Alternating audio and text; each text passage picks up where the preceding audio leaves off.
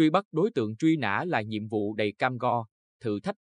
Trong những ngày thực hiện cao điểm tấn công, trấn áp tội phạm đảm bảo an ninh trật tự dịp trước, trong và sau Tết Nguyên đáng Quý Mão 2023, hàng chục đối tượng truy nã, trong đó có nhiều đối tượng truy nã đặc biệt nguy hiểm, đã bị lực lượng công an bắt gọn hoặc vận động ra đầu thú.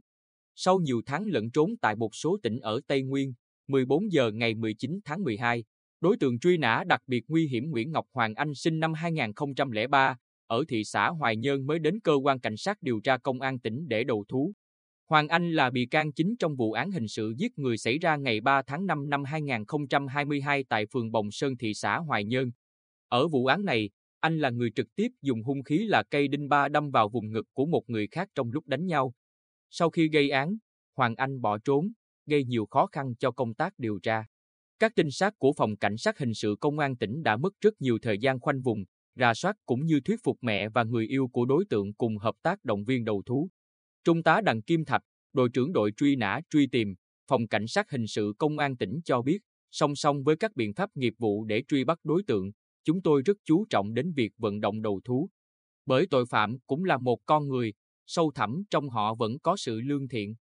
Những biện pháp tâm lý, dùng tình cảm, lý lẽ để thuyết phục đối tượng cũng là cách giúp họ hiểu được đã gây ra tội thì phải chịu trách nhiệm, đầu thú để hưởng sự khoan hồng là cách tốt nhất.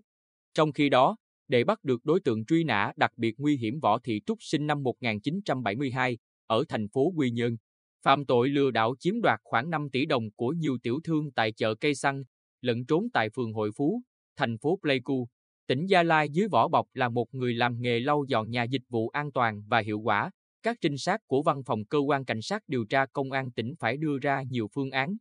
Ngay khi xác định được nơi ở, nơi làm việc và nắm bắt được quy luật sinh hoạt hàng ngày, phương án bắt túc khi đối tượng vừa về tới nhà được triển khai ngay.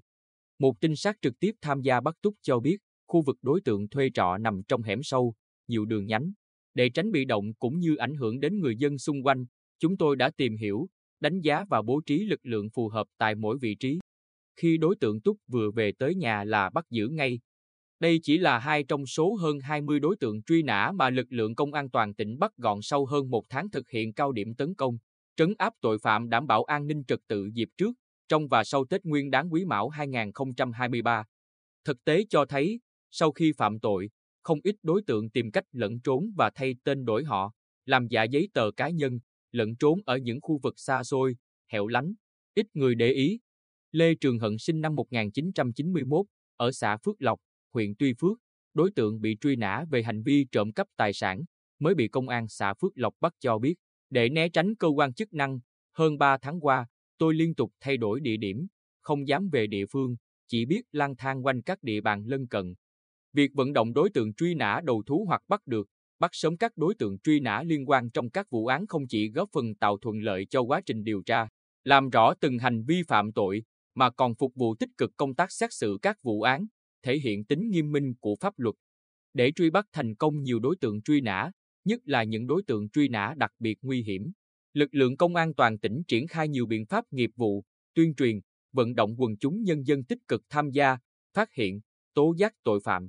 Qua đó, góp phần làm giảm đối tượng truy nã ngoài xã hội, kiềm chế sự gia tăng tội phạm, phòng ngừa tái phạm tội, góp phần đảm bảo an ninh trật tự ở địa phương.